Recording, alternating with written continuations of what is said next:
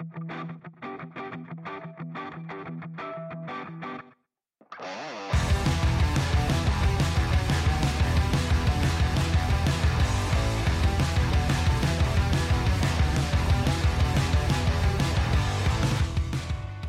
good evening, everyone, and welcome to another edition of the Weekend Wrap brought to you by Crowcast, of course. And what a fantastic night it is to be talking footy. And who else?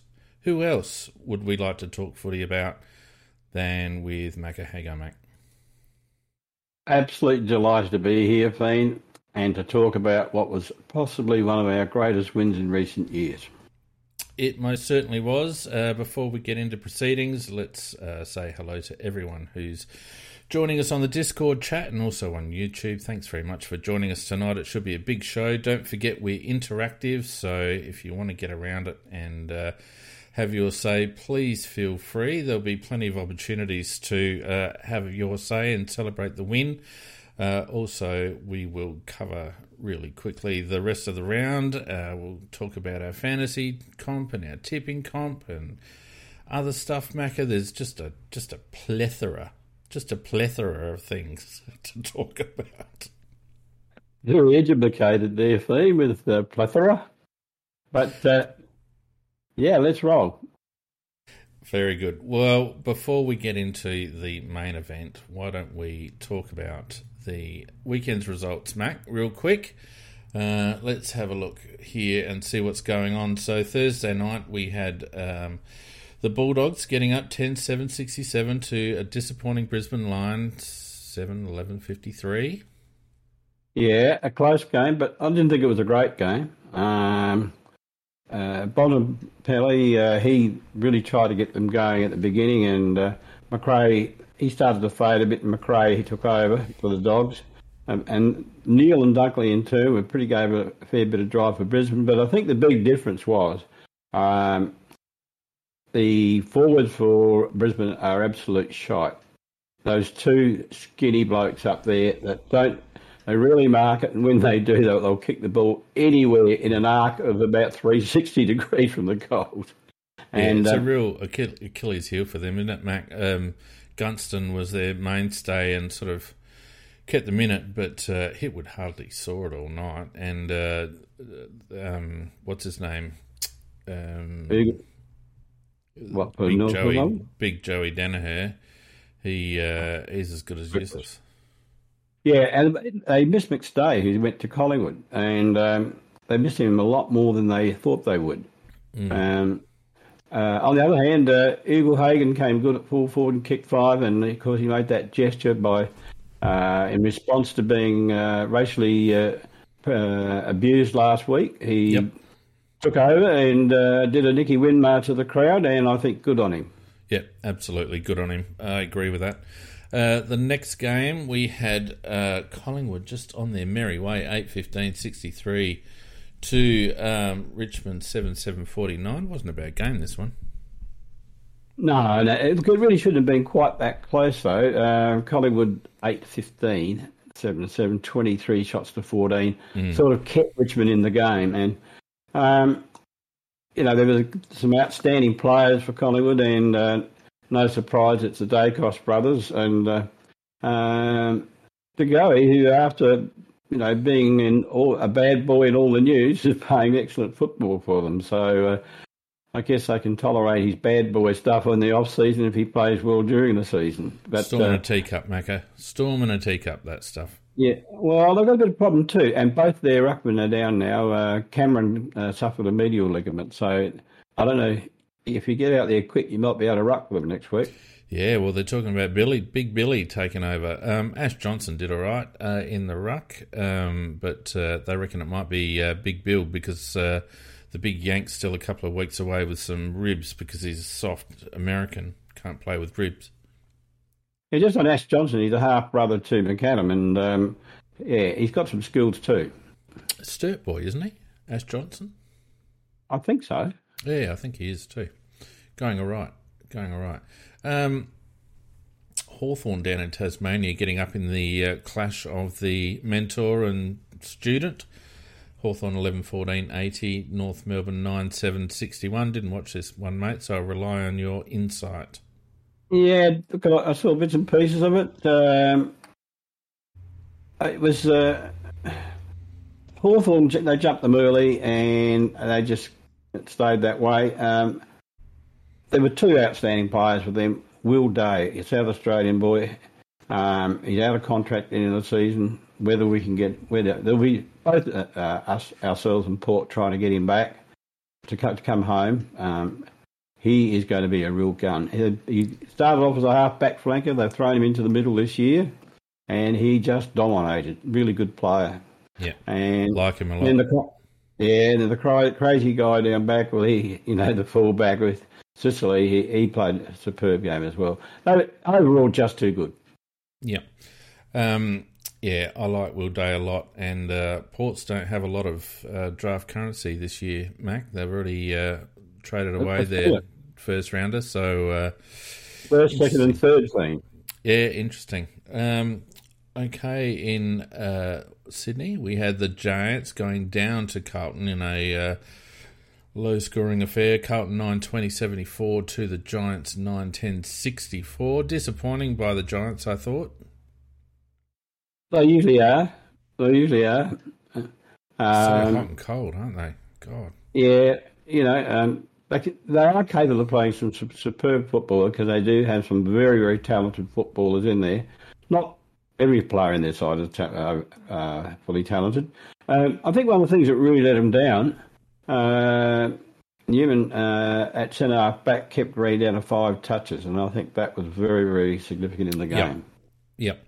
Um, Hogan's a bit of a spud, I reckon. Uh, I used to be a fan of his, but he just doesn't produce consistently, and you know they've gotten rid of a lot of their forward power. Himmelberg isn't really working for them. Um, and he's sort of back and forward and back and forward, and I don't think they know what to do with him, to be honest with you. And um, yeah, they just lack firepower up forward, in my opinion. Yeah, well, they do. Um, up until this point, Mac, my tips gone really well. yeah, okay. Oh, dear. Um, St Kilda continuing on their winning way. Rossi Lyon, if you don't mind, 14 8 92 to Essendon 11 8 74. Yeah, well, look, I was at a, a grandkid's birthday party. Aren't they great? Um, and and, and no bloody TV on, mate, so I can't really tell you much about How the game. Rude. Uh, How rude. Uh, yeah, that's what I thought too. Yeah. Um, you know, you had to do the social thing and all that. Yeah, um, yeah. But you got to say, Rossi Lyon must have something as a coach. He well, he's certainly an impact coach, isn't he? Um, he, he get, gets him going. I don't know whether he's a finisher. Well, um, there was a, a, lad on the handball comp on the footy show today, and they asked him the impact that Lyon had had. Uh, forget the guy's name; he's out injured at the moment. But one thing he did say, which I thought was quite interesting, was that he has simplified everything, simplified the game, and I think that's a key factor sometimes when you've got a um, a team that is just struggling in that you've just got to go back to basics and do the basics and the fundamentals well. And I reckon Lyon's got him doing that. Um, Brad Crouch, in particular, is thriving under under Ross Lyon, and um, you know that I, I still don't think they have the polish or the the class to break into top four and be in real contention. But it just shows you what um, what a decent coach will do in terms of straightening up a list. You summed it up well, Pete. Nothing to add. Oh shit! Going to get along today? We're going to get along tonight. Oh, for a while.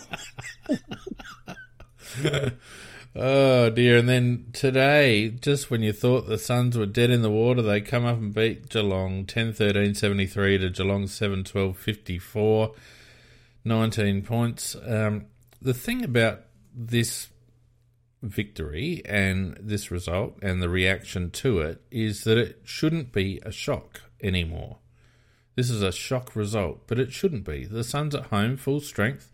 Geelong a bit short of a gallop and down a couple of players. It shouldn't like it's it's a good result for the Suns. Don't get me wrong, but you'd think that you know the uh, the the sky had the way everyone's reacting about it, and and rightly so. But that shouldn't be the case this far into Gold Coast life. I'll say one thing though. Um, it's to me Geelong. Um, Selwood retired. Uh, he was the heart and soul of Geelong, and he Agreed. was the one that created the intensity. And they, in the three defeats they've had so far, they are they are nowhere near as intense as they were last year. Um, Agreed. And, and uh, you know, Dangerwood's supposed to be setting that example now, but Dangerwood's well past his best. And um, Dangerfield, you know, you mean? Oh, I said Dangerfield, yeah. Dangerwood. Well, I can bring out any old name, any any. You've been drinking again? Is that what's going on? Only this afternoon. Only Right. this afternoon. Okay, It's only four. only four or five. Right. Um, Oh, yeah. Um, yeah, not much else to say apart from that, except that uh, Lukosius has finally uh, came of age and uh, kicked five goals and as as a forward, and you know when the when it was really mattered, he kicked goals at the end, and, and one was apparently a big booming sixty metre goal as well. So, um, but you are right; it is about time that they, that they did produce results like this. But they've got to make that that ground their own. They've got them got to make themselves hard to play at that ground. It's a big trip for, for teams to go up there. It's um, you know a different environment, a different weather pattern for most teams. Gold Coast should be taking advantage of that situation, and uh, you know the blokes like Lukosius need to pick up this team and make it their own. And until they do, um, you know, they're just going to continue to have these odd, good bits of form mixed in with, you know, ongoing mediocrity. So, anyway, um, Melbourne getting up 21 8, 134 to the Swans 12 12 84. I think it's only the third time in the last 20 years that Melbourne have beaten SCG at uh, Sydney at the MCG. Well, that is an amazing stat because uh, Melbourne are a quality. In certainly in recent times, have been a quality team, and uh, uh, they their their quality players were really the difference too. When you um, Oliver and Petrarca really shone, they they really shone, and uh, they had a, a, a new boy in. Uh, I, he's uh, of the same sort of back nationally background as yourself, Van. Uh, Van? Rooyen, Dutch. Who said I'm Dutch? Just because my name's Dutch doesn't mean I'm Dutch. Background, I said. Keep going. Yeah. okay. It had to happen, didn't it? Okay, should, never, it. Van, should never assume, Macca. Van Rooyen. Van Rooyen. Right. three goals. Yeah, Yeah. no, he three goals. Yeah, nine disposals, six tackles. Uh, very good game for a first gamer. It must have been his Dutch background feed. Must must have been his Dutch background. They're all a bunch of assholes. Sorry about the. Sorry about the and in the uh, poor excuse for a rivalry over in the West, uh, the Duckers, 108 uh, or 16 12 108, got up over the Weagles 9 13 67 after a tightish first half. Fremantle just uh, got on top there. Yeah, well, Darcy was absolutely because West Coast haven't got good ruckmen at the moment. Um, No.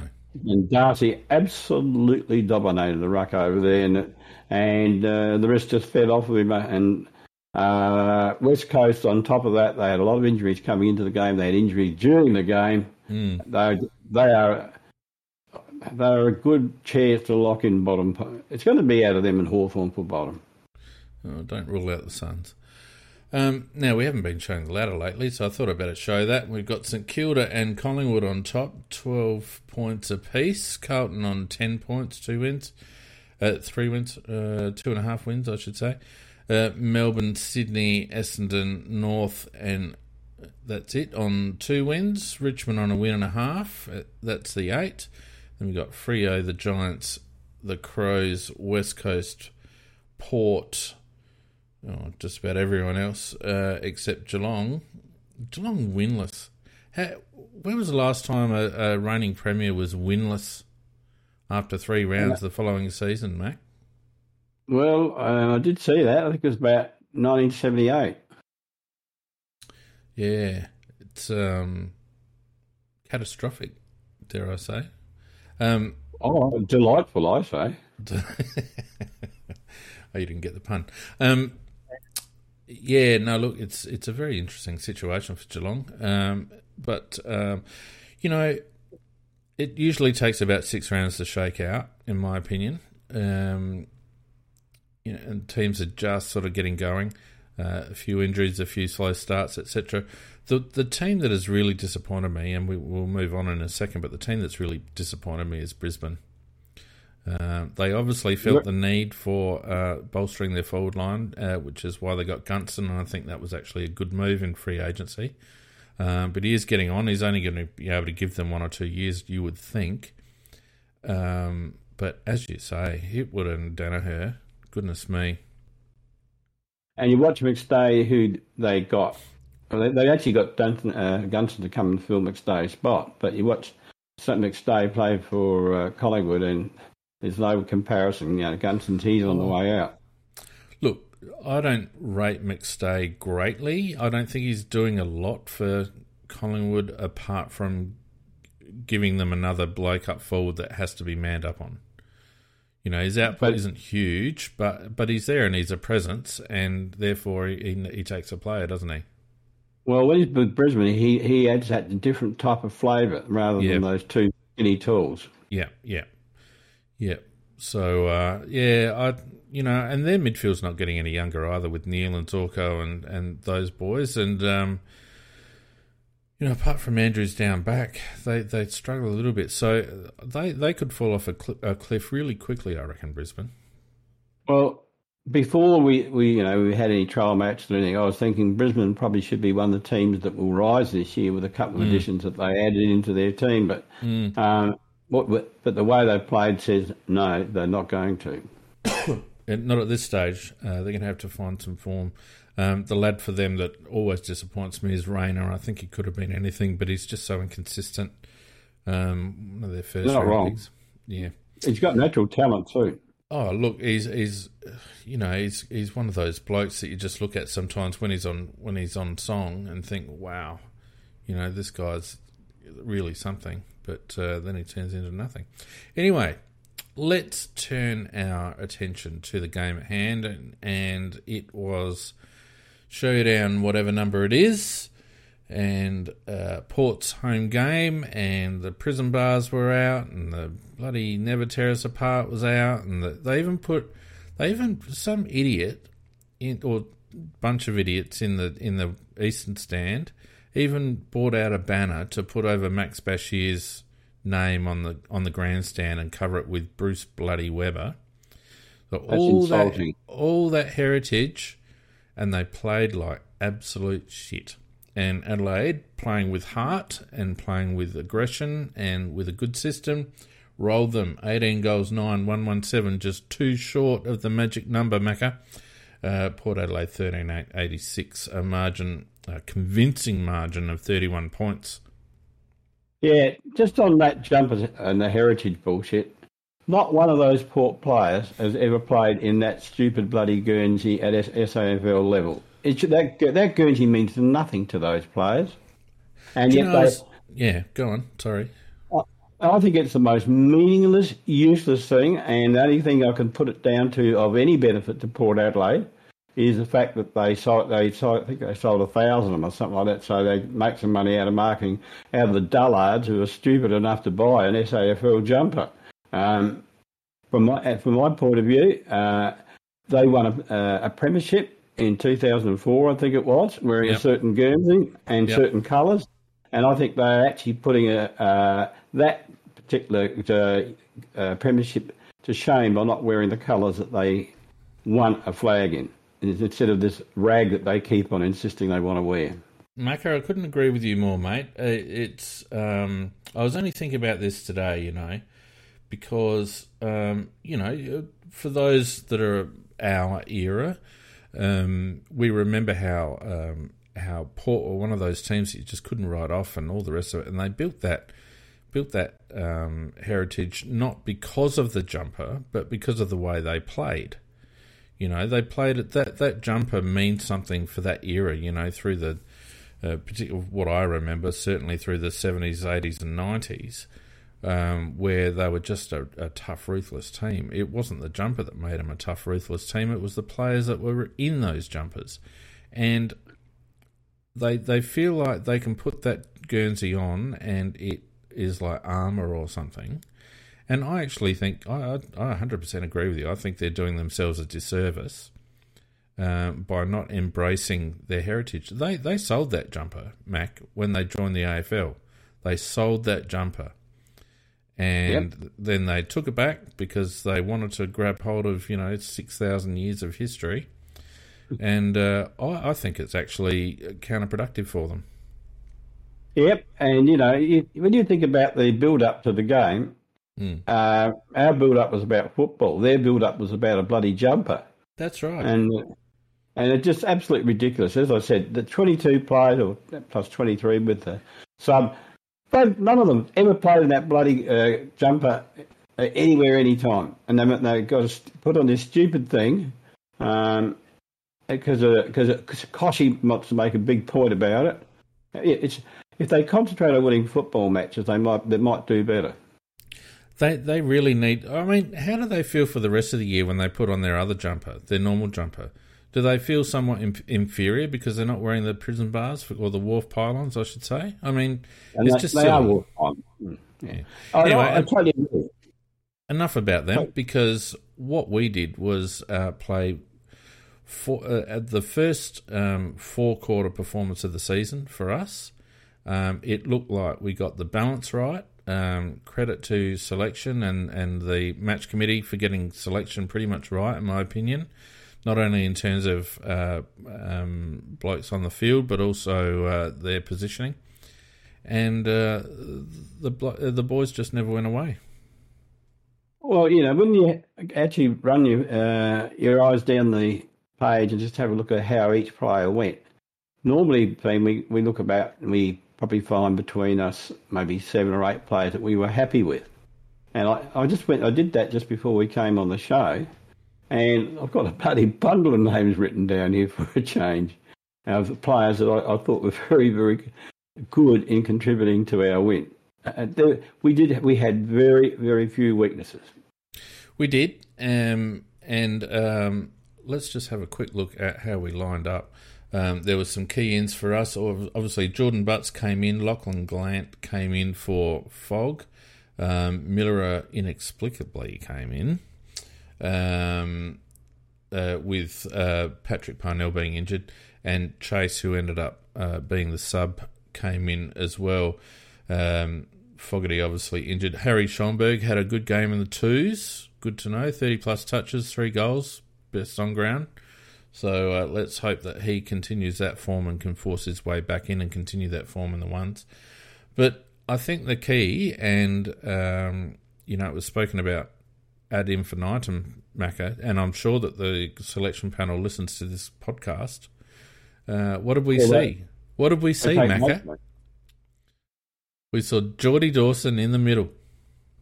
Well, that's an interesting thing. I don't know whether you saw the interview with the coach uh, after the game where uh, it was Dawson's idea that he go in the middle. Uh, I, no, no, no. That's been overblown. They've they've practiced with that setup before. But it was it was Dawson that came in on the Monday and said, "Look, I think it's time." Yeah. Um, but here's something, Mac. Uh, last week I said I didn't think Geordie would necessarily be a starting mid and would and benefited a little bit from being a little bit outside the contest. But from what I saw in that match, Jordan Dawson could be the big bodied midfielder that we are actually looking for. I think maybe we already have him. It's an interesting thing because you really need three Dawsons because the guy is so good. He can play deep right on the last line. He can play just floating behind, as he can play on the ball. The guy is so good. He can play anywhere. He can play on the wing. Um, he can play up forward. I mean, you, you look at some of the hard balls that he won.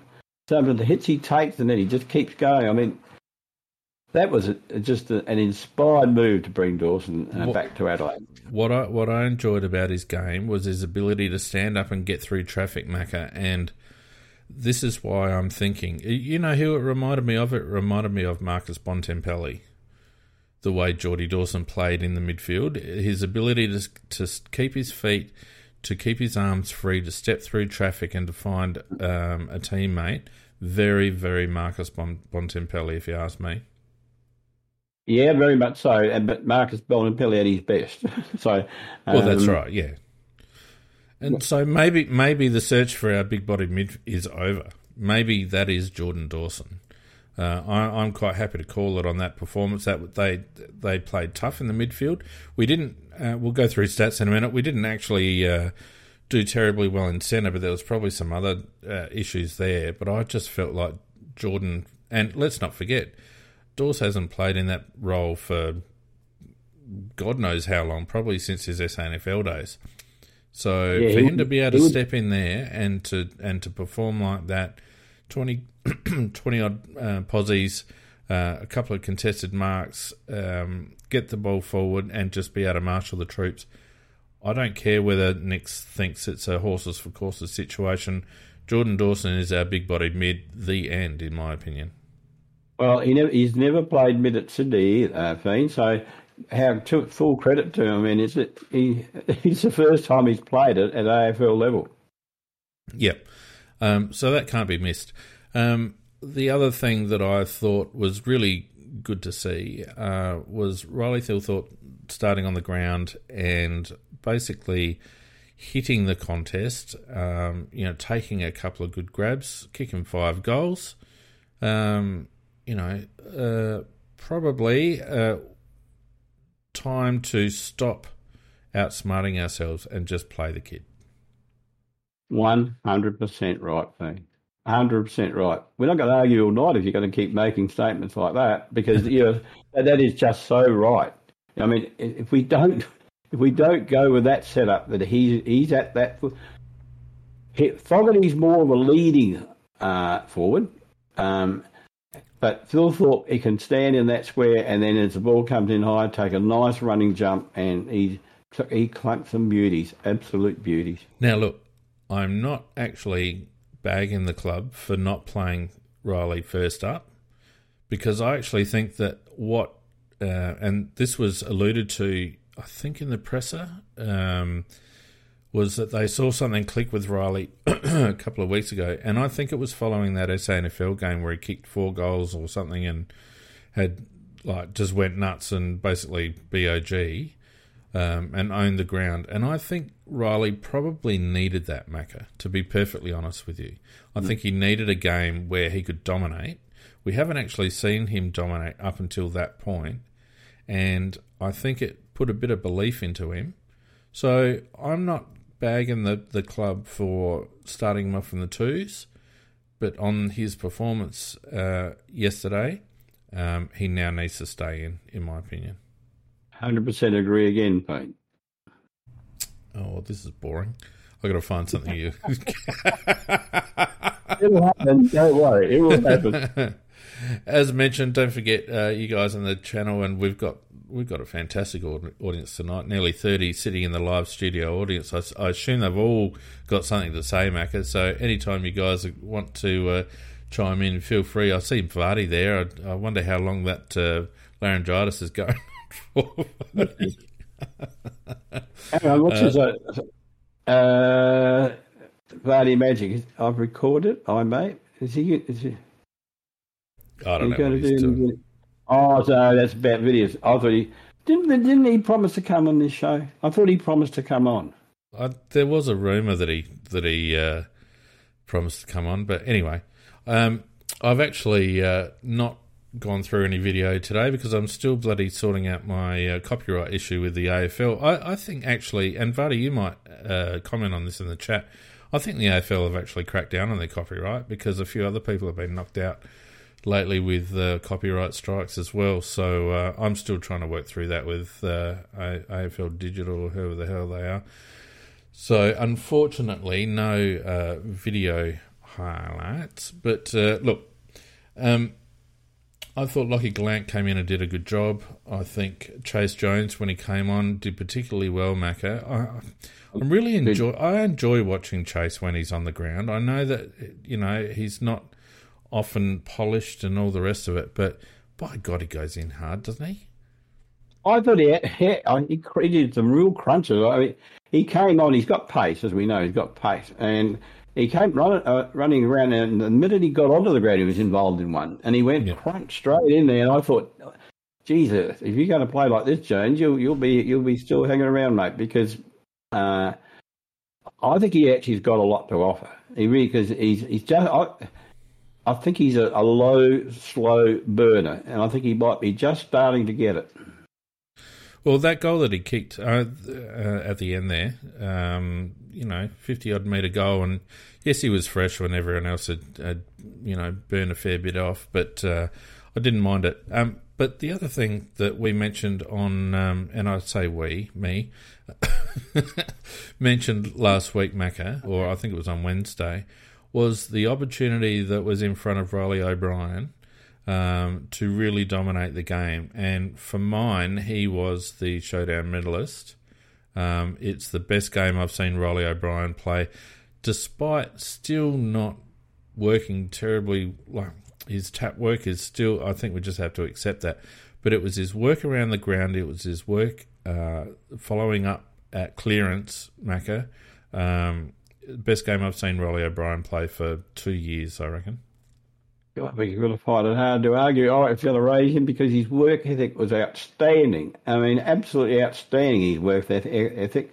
He's still not a pretty tap ruckman, um, but he, he, kept crashing into the other ruckman, and he just kept running and running backwards and forwards. I don't know how the guy keeps going. And look, he, he definitely was a candidate for the medal. There's no question about it because he, he was one of the dominating factors.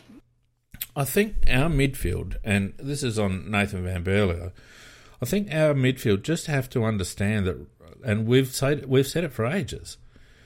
You've got to get in the right positions for O'Brien, and it's he's quite easy to read because wherever he's facing, that's where the ball's going. That's hundred percent right. you know, it doesn't matter where he's fa- eh, wherever he's facing. You've got to have one in front, and you've got to have one off over his left shoulder. That's the end. That's that's his two moves. I think for a bit of humour, we could uh, enter him into uh, Dancing with the Stars feed. but look, you know, a hundred. Uh, aside from that, I've got to give credit where it's due. We've been pretty hard on Riley for good reason, and I've always said that I can forgive his tap work if he works around the ground. And Saturday night was exactly what I wanted to see from him. Um, he, he, took grabs. He was tough in the contest. He laid tackles. Um, you know, if you can get that from your ruckman every week, um, then and he didn't get a lot of chop out from from uh, Riley Thilthorpe, to be honest with you. Um, you'd be happy. You'd be happy with that. No, look, if he, he played like that every week, we just have to be happy. Yep. All right. Well, Macca, why don't we let me just see if I can get this together. Why don't we actually go through some statistics? Uh, because we love a good statistic, don't we?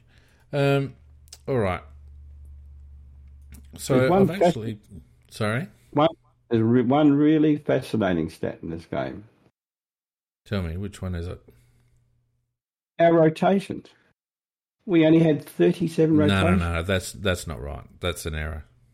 You reckon it's an error? of course, it's an error. Has to be an error. Because on on the face of how they published it, it looks like we only used up half our rotation. Yeah, no, there's there's no way, there's no way we only had 37 rotations, mate. No way. All right, so let's have a look. Um, and you know, in the interest of not getting a bloody copyright strike from the AFL, I've even had to do my own freaking grass. um, disposals were 332 to 297. Effective disposals 251 to 215. Uh, effective kicks 155, 129. Macca, it's the first time this season I have seen, or season proper, I have seen us move the ball how we moved it in the preseason. Mm. Actually, short kicks, well. short kicks, um, hitting, spotting up. We didn't bomb it into a Aliir. How good was that? We didn't bomb it into a Aliir you know, we were, we were willing to take on the diagonal. It was fantastic. Um, and, you know, Port surprisingly stayed off us. They did. They kept zoning back. They didn't really come up at us. Whereas we, when they had the ball, we were making it a real one-on-one contest, weren't we? Yep. Uh, just to, to carry on from what you were saying, there was a couple of little periods where um, somebody like a Smith would get the ball instead of looking for the short one, would do the bomb to that half forward situation where you don't quite make it to the 50, and then, of course, it flies back down the ground again. That's where two or three of their goals came from that. But in the majority of cases, the other players did look uh, around for that short pass and get it closer before we brought it in. And the, the other thing I must point out is that um, uh, it's obvious that Kenny can't coach you know, when you see who Rankine stood all day, Jonas. Yeah, That's just work, madness. Couldn't work that out. But uh, anyway, we're not talking about them. Um, what else do we have in terms of possessions? We uh, 120 to 109 handballs, uh, 212 to 188 kicks. We turned the ball over less than them, 50 to 64, and we actually, um, you know, Mac, we actually said there was two ways we were going to play this this week, and one of them was that we were going to actually, instead of focusing too much on the clearance, we were actually going to make it hard for them around stoppage and rebound off half back. And this is why I think, and g'day to Matty Nicks and the uh, Crows selection committee and coaching staff, because that's exactly what we did. That's exactly mm. what we did. We actually didn't overcommit our clearance but we made it very difficult around around stoppage and at contested position. We actually won contested position 146 to 124. And we got a lot of our scoring opportunities from half back. That's exactly what we did. Yeah. Um, although uh, Hinge was quite outstanding with some of his clearances from, from the back lines, and the way he brought the ball out was quite very, very good. Yeah, imagine bringing Dorse up to the midfield and putting Hinge on a halfback flank. Who thought that would work? Who would have thought? Yeah, would work well. Uh, in terms of our clearances, uh, let's have a look here. We lost the centre clearances 10 to 18. Around stoppage, it was 29 to 32. So they won the, the clearances quite comfortably by 11. But as I said, if you actually have a look at our contested work, uh, forward 50 ground ball gets was excellent, 20 to 9. So we were really at it in our forward half. Um, ground ball gets in general 96 to 78. Uh, one percenters was pretty even. Pressure acts, um, Port, uh, particularly in, uh, you know, they had to work really hard defensively as well. Uh, tackles, uh, they out tackled us by about 17, but we uh, laid 17 tackles inside forward 50. Now, we haven't hit double figures all year, Mac. That's about th- three times last week's tally, I think. Didn't we have one game where it was uh, zero? Our first year? game was zero. I think last week was five. Right. So, um, yeah, very good. In terms of um, uh, Riley versus uh. Hitouts to advantage rate was about 57%. Hitouts win percentage was about 110%. Uh, 45 to 38. Hitouts to advantage 14 to 8 uh, was pretty reasonable, but uh, gee, there's still a lot to work with there, Mac, in that area of the game. Um, we uh, amazing amount of score involvements. Have a look at that, 105 to 71. So Score involvements measures anyone that is involved in the chain to uh, that leads to a score uh, goal or behind. Now we had 105 to 71, and it just shows you what we were talking about earlier that we were prepared to bounce off halfback, chip the ball and maintain possession, change lanes, hit up short passes. It was fantastic, and it was extremely effective at keeping the ball away from Aliir and their tools and we had a clear advantage at ground level with Rachele and Rankine and Luke Pedlar, who I thought played really well as well, um, and Lockie Murphy. So it was a, a, really good tactic to do that. You mentioned Murphy at the end there, and he's been a whipping boy for a long time, and um, occasionally you and I have got the leather out and put it on, on him, but uh, credit where it's due. I thought Murphy played an excellent game and, and a really significant game, actually. I thought he it kept the ball moving really quickly quite a lot of times. Look, I think that the issue with um, Lockie Murphy is he needs to be given the, a defined role and he needs to have like he he's a contested ball beast, Lockie Murphy, and he's actually really clean in close. You know, he hits the ball, hits the packs at pace. He mm. usually is a one take player, and he generally gives it off. He is really good, and like if we use them, use him around the ground in those stoppage situations, it actually gives us the opportunity to have someone either outnumber the opposition at stoppage or have someone sag back defensively. So, and that's basically how he was used. And as as long as we don't dump it on his head and rely rely on him to kick goals, that that he, that's not his strength. He he played all his juniors as a midfielder and he's a little undersized, but around stoppage, around the ground, he, he is very good when he's on song. And he was. I, I really liked his game. Yep. Um, so what else can I pull out here? Um, yeah, so the score involvements I thought was a real indicator of how we played. Um, in terms of our marks, you'll see that bear out as well. Um, we had uh, 9 to 8 contested marks, but we had um, 88 to 63 marks in general, Macca. So, again, that's indicative of the way we are kicking the ball through their, through their setup and on transition was very good. Uh, defensively, um, we had we won 17 to 13 contest, contested defensive one on ones.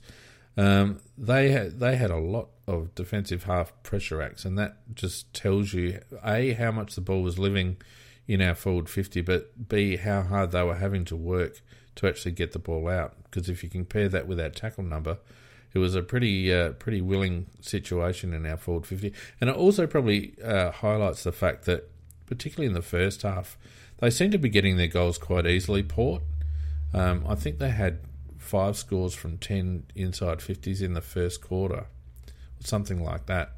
Um, and they seemed to be able to get it down there. And, you know, Dixon took a couple of grabs and Powell-Pepper was up early and, and all the rest of it. So, um, you know, once once we tightened up on their their entries into forward 50 and put them under a bit more pressure, it seemed to work better for us.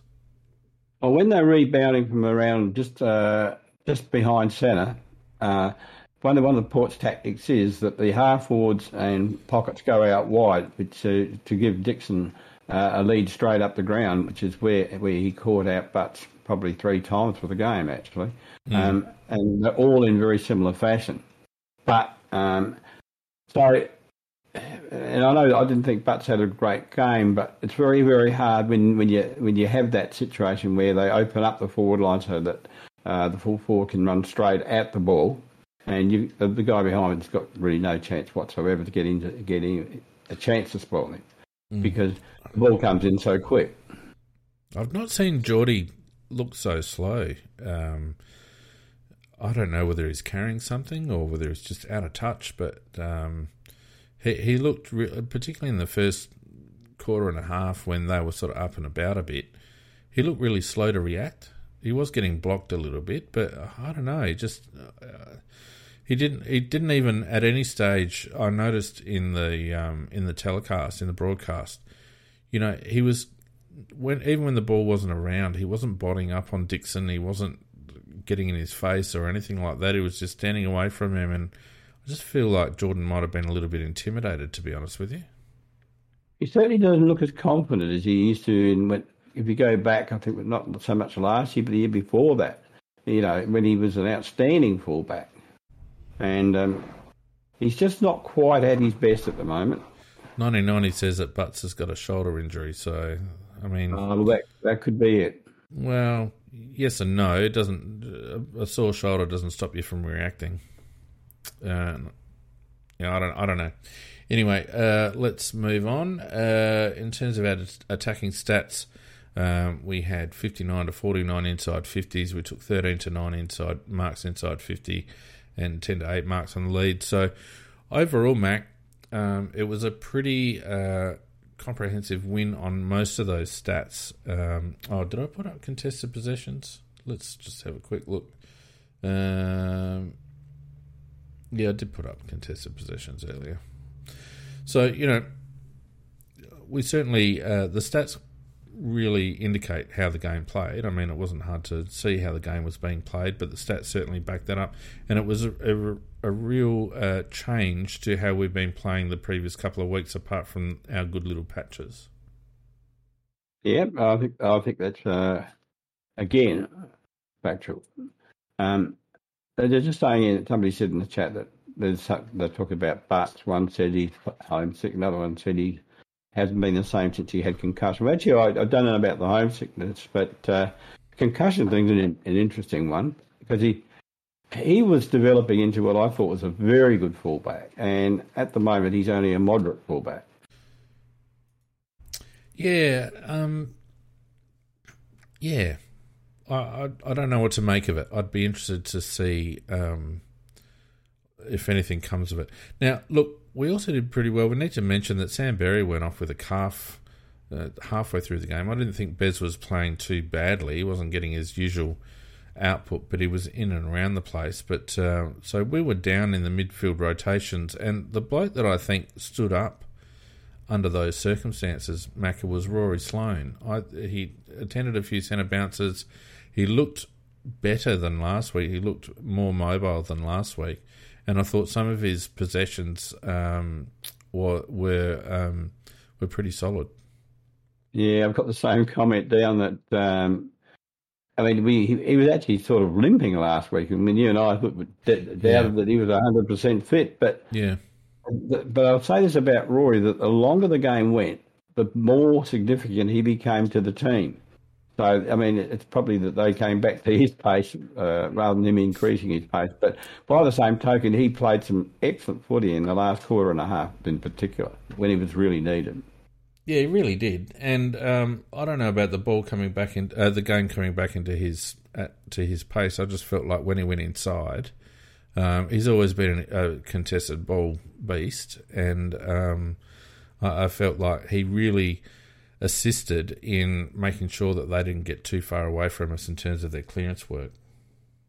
Yeah, and look, he he's very experienced, and um, yeah, and it showed. In I just as I say, uh, I was thinking that Rory won't last long if he played like he did last week, but um, I was very heartened by the way he played this week, and particularly the way he finished the game off.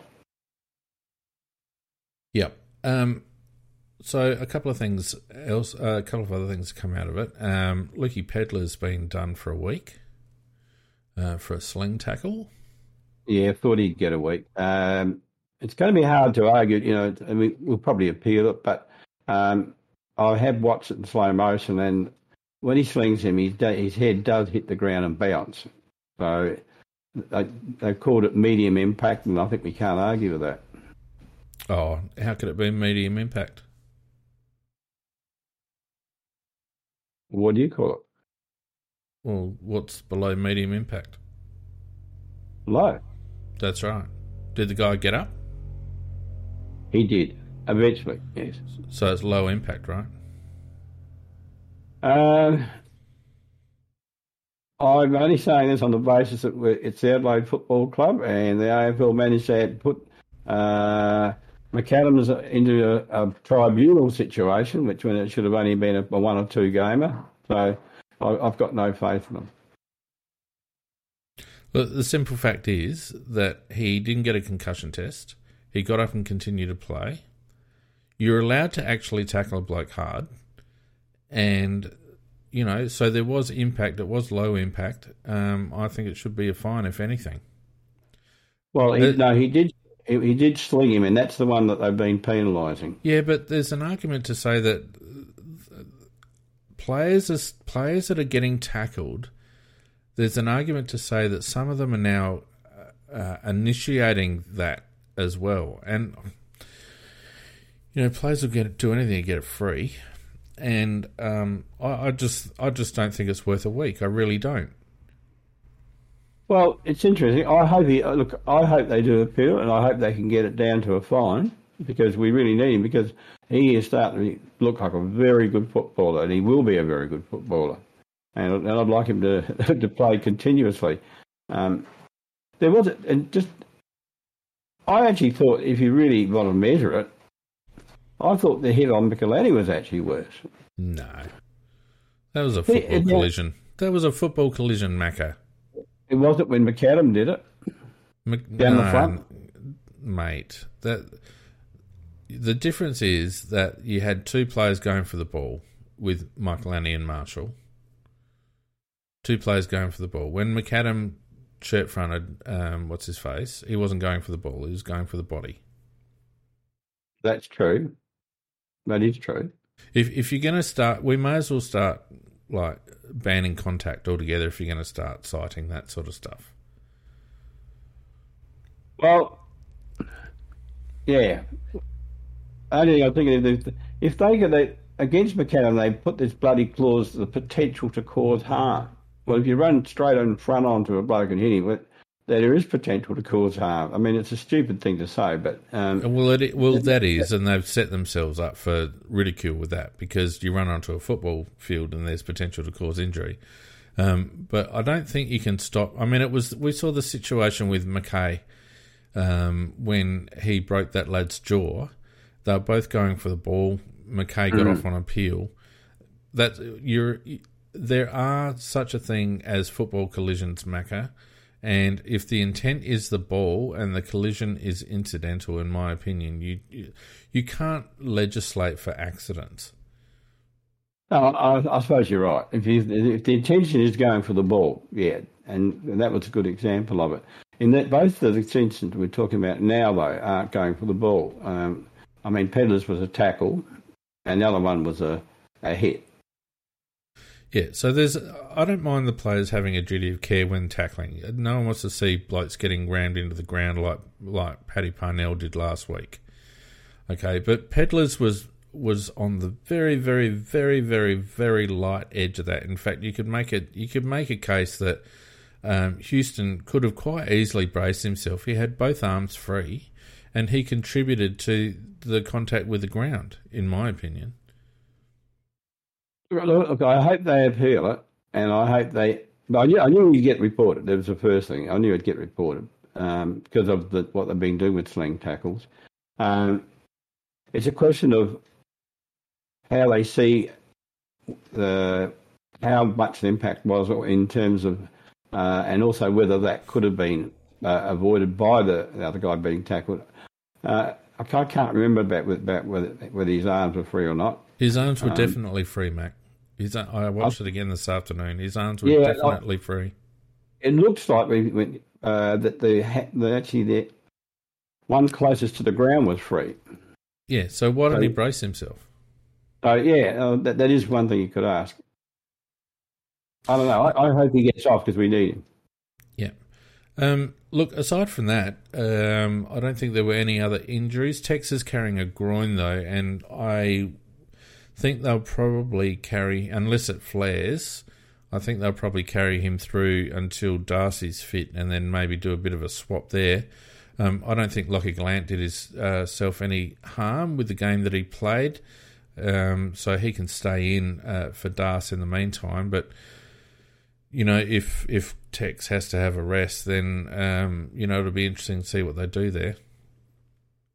Yeah, shown. Um, well, each time he's played against uh, Port Adelaide, he's he's actually shown that he's uh, he's right up to the standard. And I, I thought, you know, he was quite useful. And uh, um, I think the way you called it, I think is a good way to go. Yeah, I mean, if if Tex has to have a break, I don't I don't know whether you'd bring in a whether you'd bring in a um, a, a Himmelberg just for another tool, or whether you'd basically because who we got next week? We got Freo.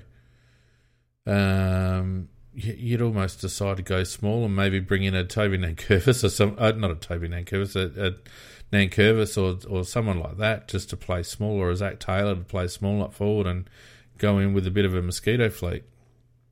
They have got a couple of good uh, defenders, though, Faye. They yeah, do tall, have defend, two. tall, tall defenders. That's what I mean. Yeah.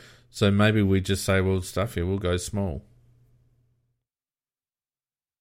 You know, you could argue both ways, but um, I I think that they'll probably try and make as little change as possible. No, no, no. I'm I'm only talking about if Tex can't get up, Macca. Oh, okay.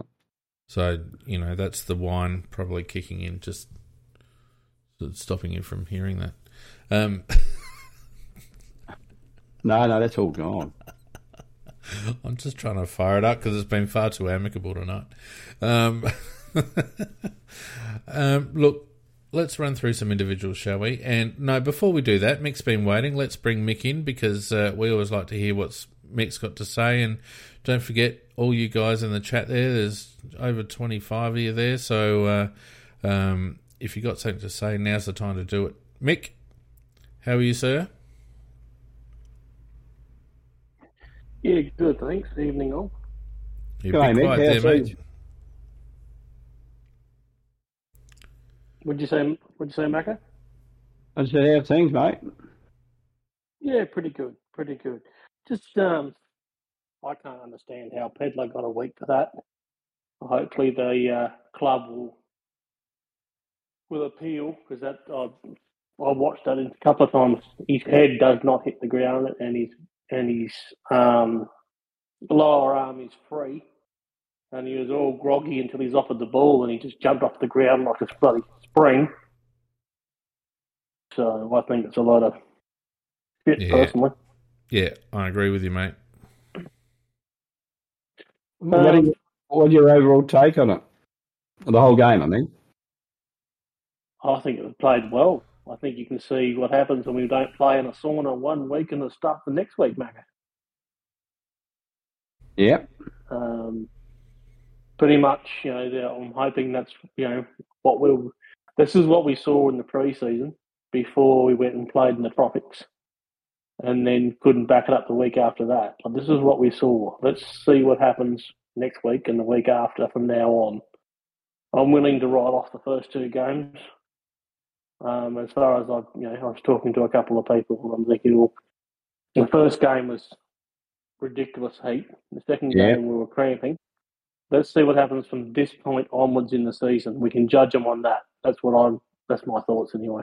It's a fair comment because the, get the Giants game, we you know we were playing pretty well for three quarters, and then uh, you know I think it was thirty, was it thirty six degree heat and seventy or eighty percent humidity, and it um, like 49 degree heat, Macca, and 230% humidity. That's what you said last week. Oh, I, I, I, I thought I Yeah, yeah, but it was 78 degrees, but and, anyway. did I have a few last week? Um, no, but, but it, it there's no doubt about it. Uh, it, it really does sap the energy, and um, and we had a five day break, and Richmond had an eight day break, so we were always going to be in trouble, in the, you know, at the towards the end of the game. And very hard, I think, to, to do that. Um, and what you're saying, is quite right. I thought we played, you know, uh, relatively four quarters of good footy, and we need to do that every week to keep on winning games. Yeah. And This is uh, what we, we, we judge them now on this game for the rest of the season. If they can do it in this one, yeah, it's great. Let's do it in the showdown. We all love building the beating the Warpies. But let's see what we can do from you know next week and the week after. If they can bring that effort, the intensity, and actually the game plan, if they can actually play to it, we will you know win more games than we lose. yeah, I think the other thing that we, was uh, very, very satisfying, Mick, was the fact that uh, a lot of our youth went very, very well. And we're talking about youth with talent, the the ones that are going to be around for the next 10 years. Um, real, very good base to add other players to, to end up eventually as a good side. Well, in my eyes, it's been the last, you know, all of last season, and so far, mostly, you know, the, the three games that we've seen of this season, it's been our youth that's been winning us the games. It's not our senior players. Smithy's hopeless. Um, Um, Sloane played well this week, but last week, you know, not so much. Tex, No. I reckon he done. I reckon Tex has got a sore groin. yeah. Well, obviously, because he, he can't move, like he's out there and he's trying, but you can see him limping. He can't, and he can't got no lateral movement. Um, he's, he's playing injured, which is a good old Adelaide thing to do. Oh, he's seventy five percent. Let's put him out there. Well, hang on a minute. Um, before before you bag Adelaide for that, that's Darren Burgess's mantra. One of the things that he actually teaches um, players is how to play with injuries. And I've heard a couple of the blokes say, uh, now who was it? Um, oh, whether it was Soligo or one of those was saying how um, he had benefited from Burgess um, helping him through carrying injuries. So, you know, we have in the past played injured players, but I, I think it's incorrect to say it's just Adelaide doing Adelaide things because that's actually something that Darren Burgess prides himself on. Yeah, I'm probably just judging him on the past thing because we've all seen it too many times. Yeah, yeah, yeah. Um, but I do, I, I, I'd be dropping Miller. I, I just see, yeah, he's got all the, you know, the fancy footwork and stuff, but there's no hardness to him. Like, uh, I don't think he laid a tackle, did he? Well, he might have laid one or two tackles, but he just doesn't seem to be um, defensive minded. I mean, he's just not. I just, I just can't see it. Well, interestingly enough, Mick, I wrote down a heap of names of players that I was very happy with their game. His name's not in that list. He's the only one on the ground that I was disappointed in, to tell you the truth. He's the only one that I come away from the ground and I thought, like, come away from watching the game and thinking, I just don't see it with that one. I mean, the rest of the players, every single one of them put in something. But I just don't see it with Miller. Like, he's, I don't know, he's got a long way to go. Uh, the only other one was Butts, who's not playing, and we have got we've already done that topic, but um, who's not playing up to the standard that he can play. But yeah, you go through all the other players around the ground, and Miller stands out as, as of the senior players, of the ones that are supposed to be very talented, who he probably gave us not too much. I'd rather see Jones on the ground than Miller, because at least you know with Miller, uh, with Jones, you know, if he, he mightn't be silky smooth as what Miller is supposed to be, but he's going to hurt someone. I did like his time on the ground, Nick. Yeah, the, th- the yeah, thing about the thing about Miller is that he's a he's a first round pick that no one would pay a hill of beans for at the moment. yeah, we wouldn't get a fifth round for him. And that probably sums it up. And yes, he's had his knee and all the rest of it, and I understand that, but he's always been inconsistent even prior to that. And, you know, the the club shows a lot of faith in Junior. And um, I don't know whether halfback's his position. I, I, I like him running at the ball, um, but he's not a defender's backside. Um, maybe he's no, a wingman. Maybe he's a wingman, Mick. Maybe he's a wingman. Yeah, maybe. I don't know. I don't know. Maybe. Well, mm-hmm. I just don't want him anywhere near near, near defence. Um, that mark that Rioli took on him, like he's just like, oh, he's in front of me. Oh, he took, he marked the ball. Like there's no pressure. There's no intensity to try and then you know you could body him under it. There's nothing.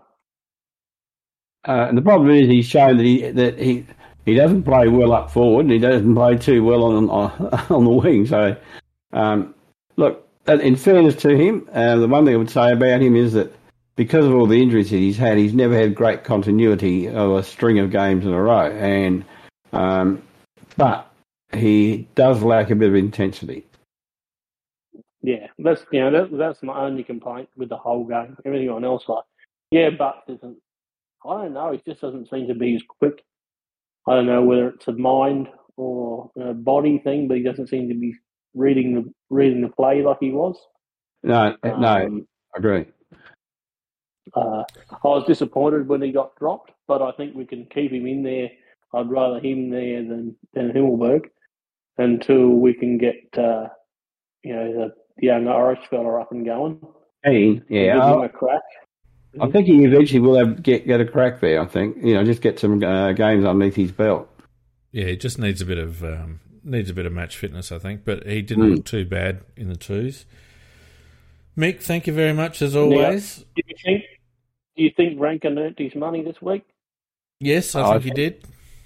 I think that you know on a comparison that. Uh, we had Rankine and we paid X amount of dollars, and they had Horne-Francis and paid a certain amount of dollars, and there was only one winner. I'll tell you what, didn't didn't Josh Rachele and uh, uh, Josh Rachele was letting Jason Horne-Francis know about it every time he beat him in a contest. He did. He did. Loved, Loved it. it. Yeah, he doesn't mind telling him, did he? No, no. It was. No, it's obviously. Like, just... it's obviously a bit of a like I like that about uh, Rachele. He's obviously extremely competitive, and he would have had that sized up. He would have thought, no, no, no, uh, I, I'm this is this is my this is my town, not yours. And uh, he certainly let him know it every time he got beaten for a contest. Every time he beat him for a contest. Yeah, it. it's it's. I've seen some good things in in, in um, Horne-Francis, and I know he's a good player. That's, you know, we I saw him in you know playing a couple of junior games, not as much as what you did, Fiend, but I saw enough. But he just seems to. It's more mental than than ability. He just drops the lip. Yeah, he was pretty good know, for I them. thought I thought was, I thought that would stop. Yeah, but he still. he's the second. the, um, uh, there was a he- couple of times, a couple of times he could have been done for. The, the thing is, he gives away a lot of free kicks. he's, There's he's a couple played twenty he games. got Mick. away with. He's played twenty games, Mick. He's played twenty games and he's already a lynch.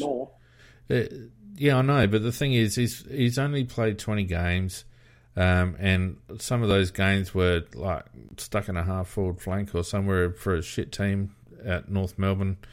Um, I don't you worry, Jason Horne-Francis will be a top twenty player in the league. Um, you know, I'm not saying he won't be but he needs to sort out a bit of his attitude before he will. Oh yeah, That's no doubt, no doubt. He's got. We mentioned that last week. He's got some issues with mental resilience. I think um, he tends to drop the lip a little bit. Um, but I thought he was. I thought he was pretty reasonable for Port.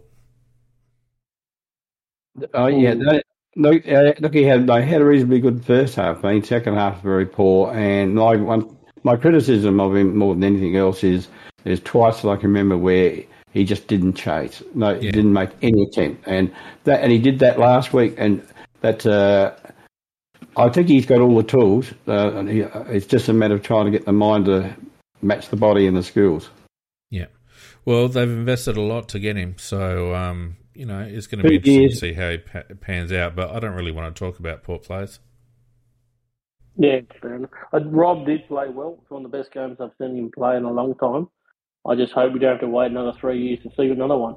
Well, that's the Oh, benchmark, yeah. isn't it, mate? It's the benchmark now, isn't it? Yeah, Yeah, I, I Yeah, agree with you. if we if we get that, Rob, eighty percent of the time, I'll be happy.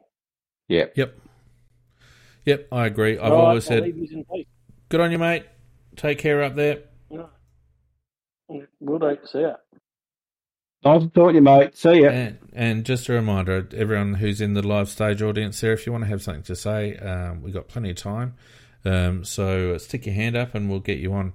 Um, mate, let's have a look at some individuals. Now, Geordie Dawson won the uh, won the showdown medal in what I would say is controversial circumstances. Um, I don't Yep. think he was our best. He had 18 disposals, um, 13 of them effective, uh, 10 effective kicks, um, 13 kicks in total. He had uh, nine contested, uh, uncontested possessions and 12 contested possessions. Um, in terms of his um, pressure acts, he had uh, one forward 50 ground ball get. He had uh, five others. Um, pressure acts in general, 16, which was pretty good. One, uh, two tackles, one inside 50. Um, marking, he plays tall, doesn't he? Uh, he had two contested marks, five for the game. Um, clearance wise, um, he had only the two, uh, only the one clearance around stoppage, which that doesn't sound right because I saw him get at least two centre clearances. Yeah, I agree with that. I agree. So good old AFL champion data stats. I don't know who. I mean, it, he definitely got he definitely got clearances out of the middle. It just depends, I guess, on what possession they count as the clearance. Uh, he it was definitely often- got. two. It was often two. Lairdy or um, or O'Brien feeding it out to him. Um, in terms of his impact on our scoring, he had seven inside fifties, and, and that is the thing, Macca. That's what we've been crying out for. In previously, we've said that you know his kicks out of defence are worthless because they're not they're not damaging. Well, seven inside fifties that tells you the story. And if we have a look at his score involvements here, uh, he had seven score involvements, um, one goal assist, uh, two shots at goal for a goal himself. Um, that's what you want. That's what we want from Jordan Dawson. That's where he, at his most dangerous, don't you think? Mm. And I, I thought I, I thought that um, his game, uh, his value was underrated to some degree because um, some of those contested possessions were really contested possessions. I mean, really, you wouldn't expect a player to get. And uh, no, he's a heart and soul player, and, he, and he's an inspirational leader of the club. And it is good that he's around the play to inspire the players around him. Well, I think uh, the fact that he's bought in so heavily into our into our culture and into our club, you know, clearly love the club, clearly happy to to be here. Obviously, having been a supporter previously, um, but um, he's got to be around the ball at, at the very least. Macca, he's got to be higher up the ground, got to remain higher up the ground. All right, now Rory Laird. Um, say what you like, but he's a bloody workhorse. 26 posies. Um, he had, um, where'd my labels go here? What's that about? Uh, 17 effective disposals. Um, he had 13 kicks. He had nine uncontested possessions and 18 contested possessions. Uh, the four clangers. Um, in terms of his defensive work, um, he got back quite a bit, so he had 11 defensive half pressure acts, uh, one intercept possession, one rebound, 50. In terms of his clearance work, he had four centre clearances and five, uh, seven around stoppage, so he had uh, 11 uh, clearances in total. Um, I thought he was excellent around the ball, Mac, and he also had four inside 50s. Um, I thought it was a really good game from from Rory, to be honest with you. Yep, no argument. No argument. You know, I don't pay you, but I do have you on just to like say stuff, not just agree with me. well, I'm, I'm, actually a lead fan because I mean it, it, his work rate is enormous. I mean, it's too late now. You had your chance. all right, move on. Uh, Izak Rankine, who was another contender for the showdown medal, uh, he had um, 17 disposals, uh, 15 of which were effective, uh, 10 kicks, and 6 handballs. Um, uncontested possessions were at 9, contested possessions also at 9. Um, in terms of his scoring, which is what he's in the team for, um, obviously kicked the four goals, but he also had eight score involvements, and uh, four from four is much better than the return he had against the uh, Giants a couple of weeks ago. Two five. Yeah, defensively he got back uh, eight defensive half, pardon me, pressure acts and two intercept possessions. Um, did he do any work around clearance? He had three stoppage clearances, uh, and always a danger around clearance, particularly in the forward half. Um, he had four inside 50s, took two marks, in, uh, sorry, one mark inside 50. And in terms of his scoring involvements, Mac, he, uh, oh, I already said that, he had eight. So, yeah, he, yeah, um, and his money. He, he could easily have been, uh, he could have easily won the, the medal. Um, I mean, he was a very significant player. Those, those four goals, plus one of those goals was just unbelievable. It just shows you the quality of the player. That that one where I think it was the last quarter where he's it's thrown in some, somewhere between just slightly forward of half forward. He picks up the ball. There's players all around him. He doesn't look at the red goals. He's just picks up the ball and then grabs the ball and kicks. And he kicks it straight to the middle of the goal. He just knows where they are. Yep. I just, I, you, there's not many players in the AFL that can do that. Not like that. Well, there's good goal sneaks, and all the good goal sneaks know where the goals are, Mac. You know that. Eddie Betts uh, in his uh, prime was like that as well. He just knew where the goals were, and um, isn't it great to have another goal sneak up forward to get excited about? we, we seem oh. to be oh. pretty good at, at uh, jagging the small forwards in the last few years, but they're fun to watch. Yeah, look, uh, yeah, he I don't know when he was best on ground, but he could be. Some people might argue that he was. he certainly had a big impact on the game. Um, it, it's interesting who was the best player because Dawson had his type of impact. Rankine had his type of impact. O'Brien had his type of impact. They're all different types of impact, by the way. Um, and uh, his type of impact. They just they're all totally different types of impact, but they all of them could have been considered for being the best uh, player in, on ground. Well, I'm telling you, the best the best stat um, for uh, Izak Rankine was the fact, uh, and this completely nullifies anything that anyone wants to say about Izak Rankine's work rate. Um, ran more Ks than anyone else on the ground. I think it was 15.6 kilometres he ran uh, for the game. And no one can tell me that Izak Rankine doesn't work hard because that's that's hard work, 15.6 Ks. And stay on the ground 100% of the time. So, and you got to love David King, who blew smoke up Izak Rankine's ass all through the telecasts, and yet uh, in the preseason and during the trade period said that we uh, he wouldn't like Adelaide and he'd hate the crowds and we paying too much and Gold Coast were on a good thing and all the rest of it. David King has done a bigger backflip than an Olympic gymnast, quite honestly. You've been thinking about that one over the weekend. No, uh, just sort of then. That was good. Um, yeah, well, David King, I think he shoots off at the mouth, and uh, then uh, as the season goes on, he regrets all these individual statements that he makes because he's wrong most of the time. Well, he had, he had a he had a big, big, um, you know, chip on his shoulder regarding Horne-Francis and all that sort of stuff, but. He was dead set against us getting Rankine, and I think it's because he knew how much Rankine was going to help us. If he'd been, and if he'd been going to a Victorian side, he would have said, "What a great addition." Yeah, oh, absolutely. And yeah, as uh, Jad says in the chat, King actually was the one that voted for Rankine in a game. So I, I, think that basically shows you that King was trying to influence the situation against Adelaide and was actually not saying what he thought about Rankine, but was actually trying to uh, pour water over the whole thing because uh, he's uh, certainly giving him a big G now. Yeah. Well, he he was in the 98 side that we beat too. Yeah, I know, and he's never really gotten over that.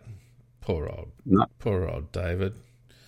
Um, now, look, um, someone who hasn't really been mentioned much in dispatches, Macca, and I'll be interested in your thoughts on this guy, Benny Keays.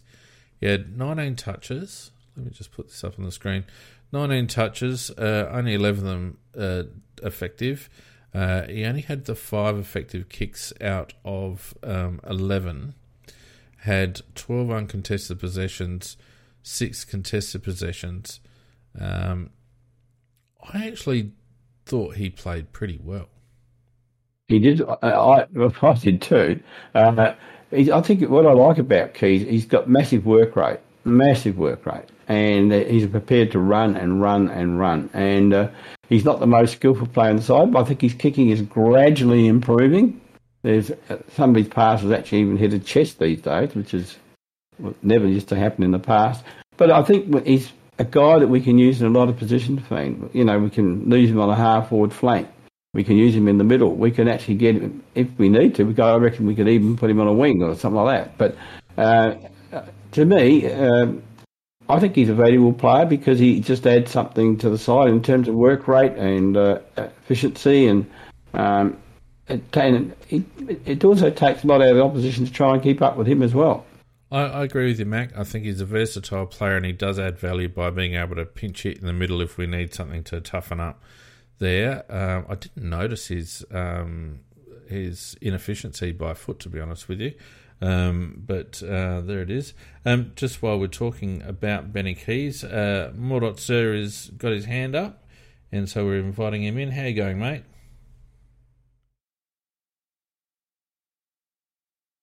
Hey guys, how you doing? Very good, mate. Yeah. What shall we call you? What's that?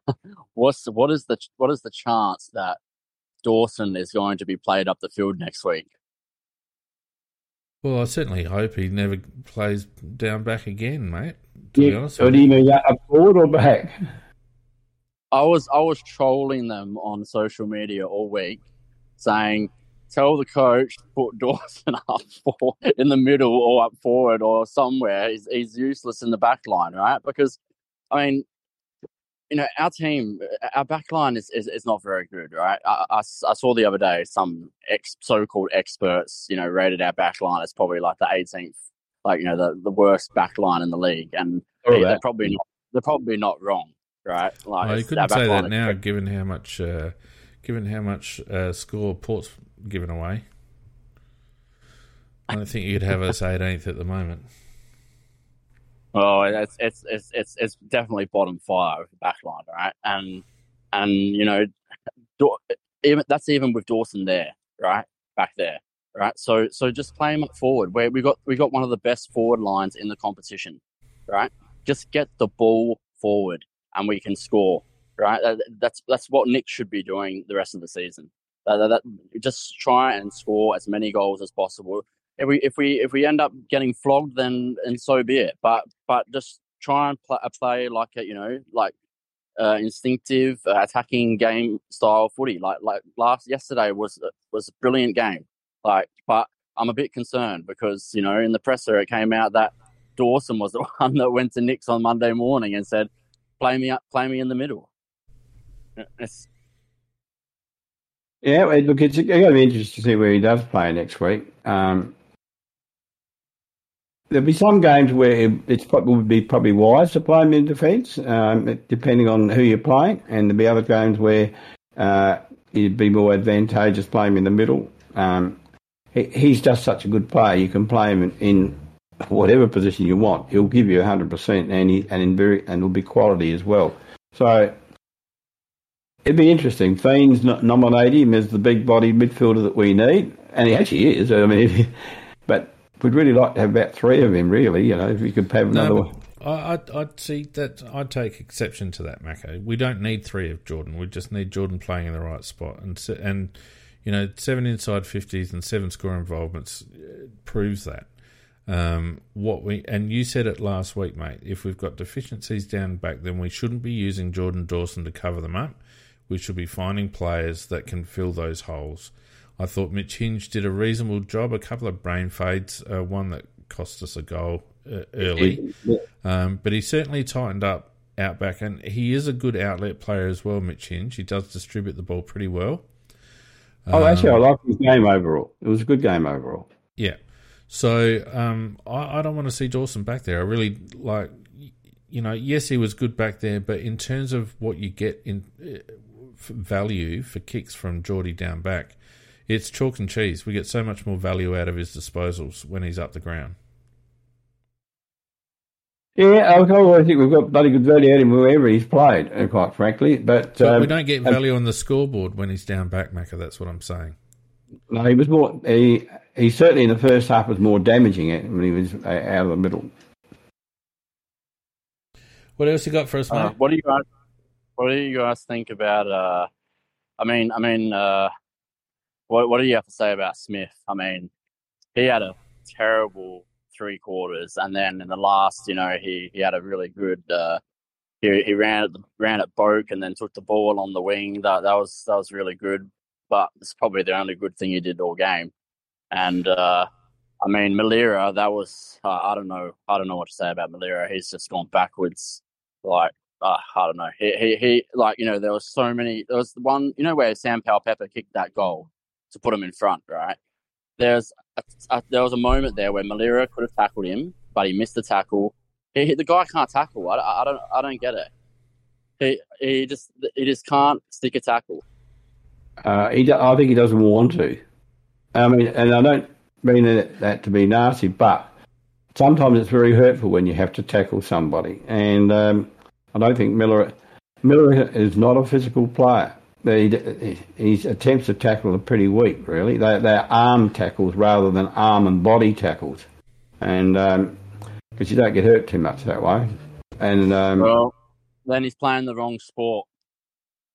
I, I, I agree with you. I agree with you. Um, I, have been very, very disappointed. He's a guy who's got skill, guy who's got talent. But, you know, that doesn't amount to much unless you put uh, heart and soul and uh, all the rest of it that goes with it. Miller could be a very good player, but I don't think he's ever going to give. And look, he's been had a lot of injuries, which have not helped him to get some continuity. But having said that, um, you can't play like he does. Let your player be a little bit loose, and then when you tackle, just put one arm out trying to tackle. You just, you know, you got to really put the body and soul in it. He had Uh, like a 15 bill- dis- I think they've got to do something with him now. Like that, they, they like he's just not not playing his role. So you know, you either drop him or you got to throw him on the wing. Right, this probably suits his game style better. Throw him up on the wing like a few times a game, or, or put him in the middle. Right, like Yeah. 15 disposals, 10 and 5, um, 8 effective kicks. He had uh, 5 contested possessions and 8 uncontested possessions. In terms of his pressure acts, um, he had um, 4 ground ball gets, 1 1 percenter, uh, 6 pressure acts, uh, 1 tackle, 1 tackle inside 50. Uh, defensively, he had um, 1 contested defensive loss. Um, he won two contested defensive one on ones, uh, four defensive profession, uh, pressure acts, one intercept mark, two intercept possessions, and two rebound 50s. For a running halfback that doesn't give you a lot of defensive work, the numbers that really concern me are the rebound 50s and the score involvements. He needs to actually be involved in more scoring chains. He launched. He only had one score launch for the game and two score involvements for the game.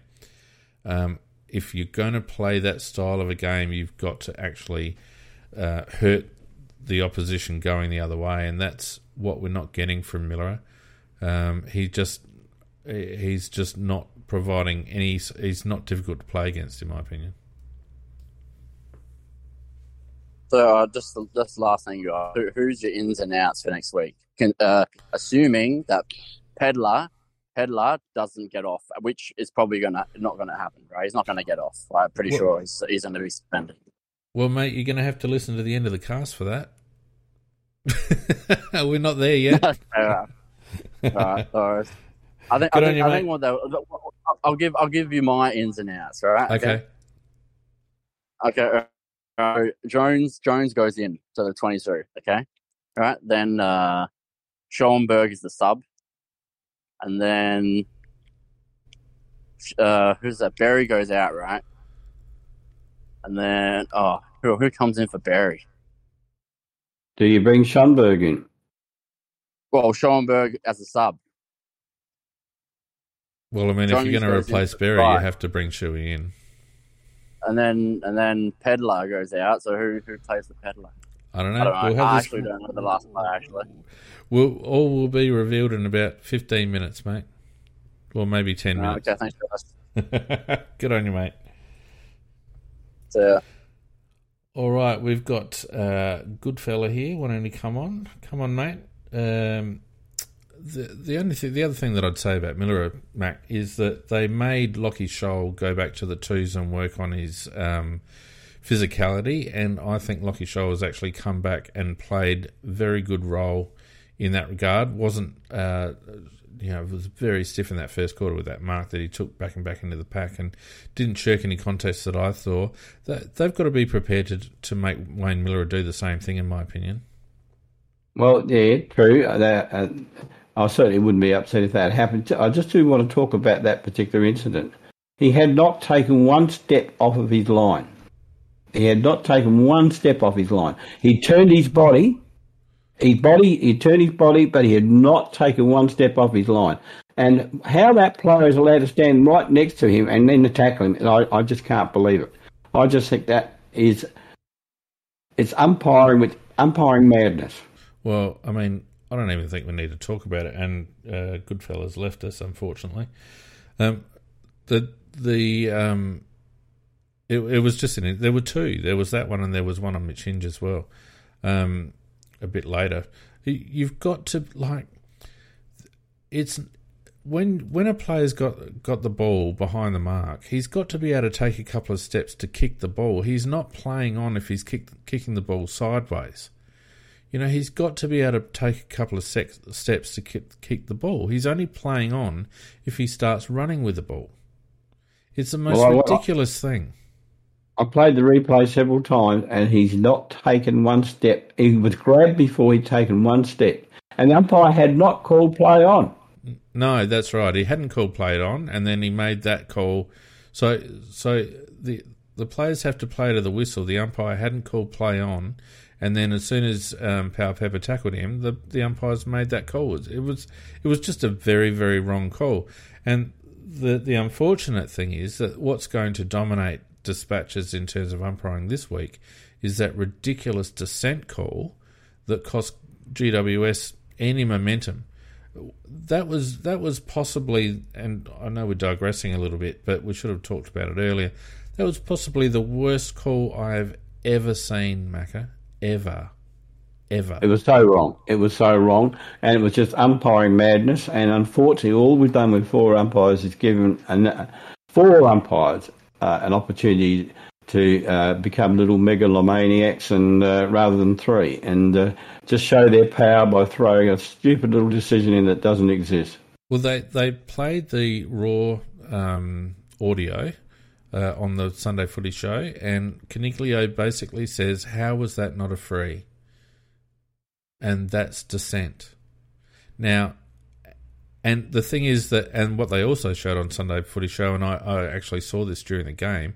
A minute later, McGovern says this, does the same thing when the ball goes out of bounds, and there's nothing. It, it's this kind of incon, and that I reckon that cost GWS the game.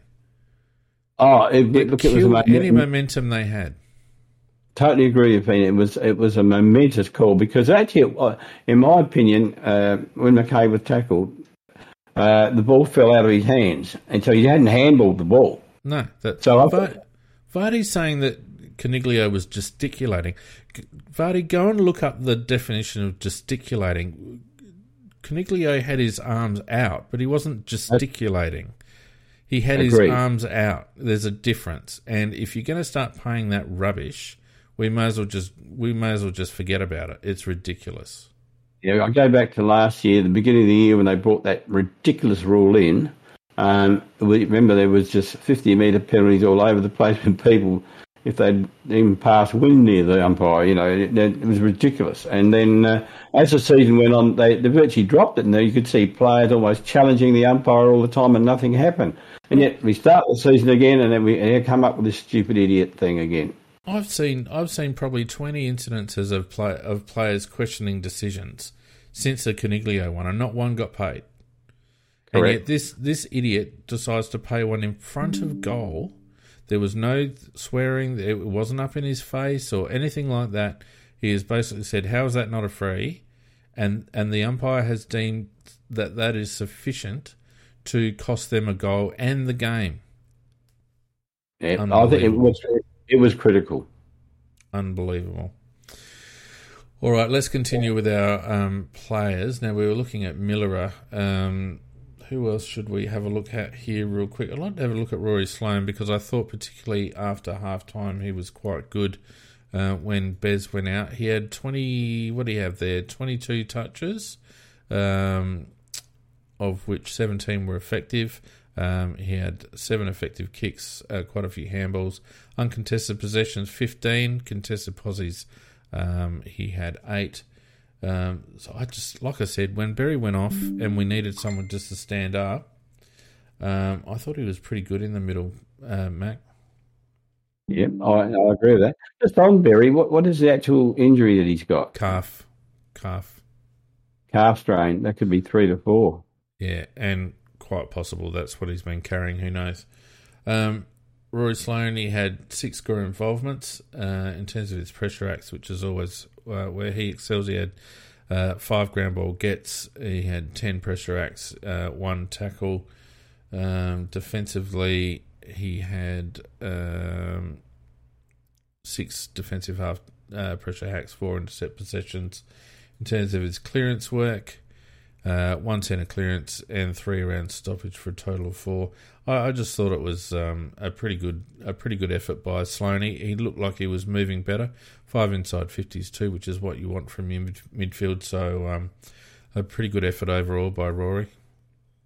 Yeah, and um, he does have that versatility that you can pop him into the middle, and uh, he went in there two or three times and was very effective when he did. So uh, it was a vastly improved performance on the previous week. Yep. Um, any others you want to have a look at before we uh, move on, Mac? Yeah, Michalanney. I, I, just want to mention this boy. I just think Um, Chris Dore, who's the Dore or however his name pronounced, who's the uh, draft expert. His, I, I've been having words and debate with him about he he rated Michalanney as a a poor choice because he said just a defensive backman. Now, if he watched that game on uh, the weekend, he would have to eat his own words, but he won't because he's so he's so up himself. You know, um, Chris Chris isn't much of an expert. No, no so, I don't know, so-called expert then. Um, he'd, he'd, like to think of himself as an expert, but he's not an yeah. expert. I thought Michalanney, uh, for a guy playing his first game, he's playing in a showdown. I thought he played very well when he had his opportunity. He's got very good pace for his size frame, very good, and he, he can play on small players, he can play on tall players. And to take the hit that he did, which would have, would have had you and I crying for about a month, um, I mean, the guy's got up and um, he come mate, off and they. Mate, it was bloody Todd Marshall. If he ran into me, he'd be crying for a month. well, I still wouldn't like it. Have snapped him in half. Unfortunately, Michael Annie was the only bloke on the ground that was skinnier than him. Probably true. Um, but yeah, but I thought yeah, he came off and, and he had the courage to get back out there again and perform as he really should perform.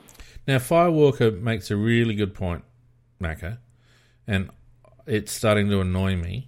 The name is Michael Annie, not Michelani. Okay. Michael there's, Annie. There's no K in it. Okay. Thank you. Um, he had, look, 12 disposals, all effective, um, 10 of them kicks. Um, he had, what's that, seven contest, uh, uncontested possessions, four contested possessions in terms of its pres- pressure stats. Macca. Um, Max Michalanney, uh, two ground ball gets, two one percenters. He had seven pressure acts and five tackles. Uh, defensively, uh, two contested def- defensive one on ones, uh, six defensive half pre- pressure acts, one intercept mark. Thought he took a couple more actually. Um, five intercept possessions, uh, four rebound, fifty, and two spoils. Did he get involved in any scoring chains? Yeah, so he launched three scores and um, had four score involvements. Not bad from halfback. Um, so um, look, and he had one inside fifty. Look, it was I, I like him. It, like the comparisons to Ben Hart are, are really good. I think uh, mm. he's probably not quite as dour as Ben was. I think he, he can he can uh, move the ball quite aggressively. Um, you know, Ben was a very good one-on-one defender. Uh, Max maybe has another one or two strings to his bow, in my in my opinion. Oh, I think he's going to develop into a very, very, very good player. He, you know, he's going to be that that really outstanding defender that we really want. And it's going to, you know, he's, he's only played three games, three games. Just wait, this guy. He's a kid, and he's a kid, he's a light kid playing in a tough position and he's done so well. He's done far better than I expected. Far better. Yep, he, well, he's got 50 games under his belt. He'll be outstanding. Yeah, I agree with that. Um, and we uh, we should tip our hat to um, our good mate Peter J, who uh, picked him a mile out, um, having had some involvement, and apparently his uh, mm. younger brother's not going too badly at the moment either. I don't know. There could be another one in uh, the Michael Annie clan. I just sort of had to say it, right? And well, you had to happy. say it because that's how you say it. Yeah. All right. Well, look, I think we've gone through enough players. Um, uh, uh, Mordot Sir earlier was talking about the outs. Oh, we've got a good fella coming back here. Let's bring him back in and see what he's got to say. Come in, mate. Uh, you're on mute, so take yourself off mute and you should be right. Or maybe stay on mute and we won't be able to hear you. There you go. There we go. How you going? Hey, fellas. Hey, mate. Yeah, not too bad. Just had, a, just had a bit of microphone trouble there. The computer wasn't picking it up. yeah, no problems. What do you got to say, mate? Um, I was just thinking, this is more or less to me. This has to be the line, the the line in the sand for both the coach and the team itself. That this game that we just played, obviously against Port Adelaide, but also the third quarter against Richmond I agree with that. Has to I- kind of be the, the line Yeah. in the sand. yeah, it's the benchmark, isn't it, mate? accept- Yeah, we can't really accept less than that. Or if or if it is, if it has to be, or if we do play less, then we at least have to be somewhat competitive. And you know, extent, like- either up forward or down back. Yeah, and last year one of the things that uh, we prided on was our ability to stay in games, and this year we've got to, uh, you know, the the goal is to add to that and actually win some. Um, and Yeah. you, you know, Mick was prepared to give away the first two games on you know circumstances. I guess that's fair enough, but really for the rest of the season now, this is the benchmark about uh, of how the team can play because we put four quarters of good footy together, high intensity footy. Uh, we played smart. We played good structure, and it, and it, mate, it's not only the players that this is a benchmark for. I feel like it's also the coaching staff that it's the benchmark for because it's probably the first game this season that I've felt that they've got things right. Oh, definitely. Um, I mean, I was almost gonna, I was almost going to come on last week and uh, just about berate the bloody club Yeah, the way we played against Richmond. I mean, to an extent, it was almost reminding me of the '90s with like Modra, and then you can go back to the early days with like Hodges and Jamo, where it was one man focused, especially towards the end in that last quarter last week. Yeah, Every kick was either two two Tex or in his direction, and all Richmond had to do was put an extra body there next to him, and the ball was either going out of bounds, going to ground, and they were just running away with it. yeah, Yeah, but this, but this just shows the beauty of having Thilthorpe up at full forward. That that guy that you know he's a I don't know how tall he is. He's he's about six eleven or something like that. He's, He's actually a tad. I've, Hmm? I've seen him in person. I'm here in Port Augusta. He come here long, long, not long after the Tex Walker Aboriginal descent, bloody gate and all that there stuff. He actually come here for an Aboriginal liaison bloody conference thing that we had.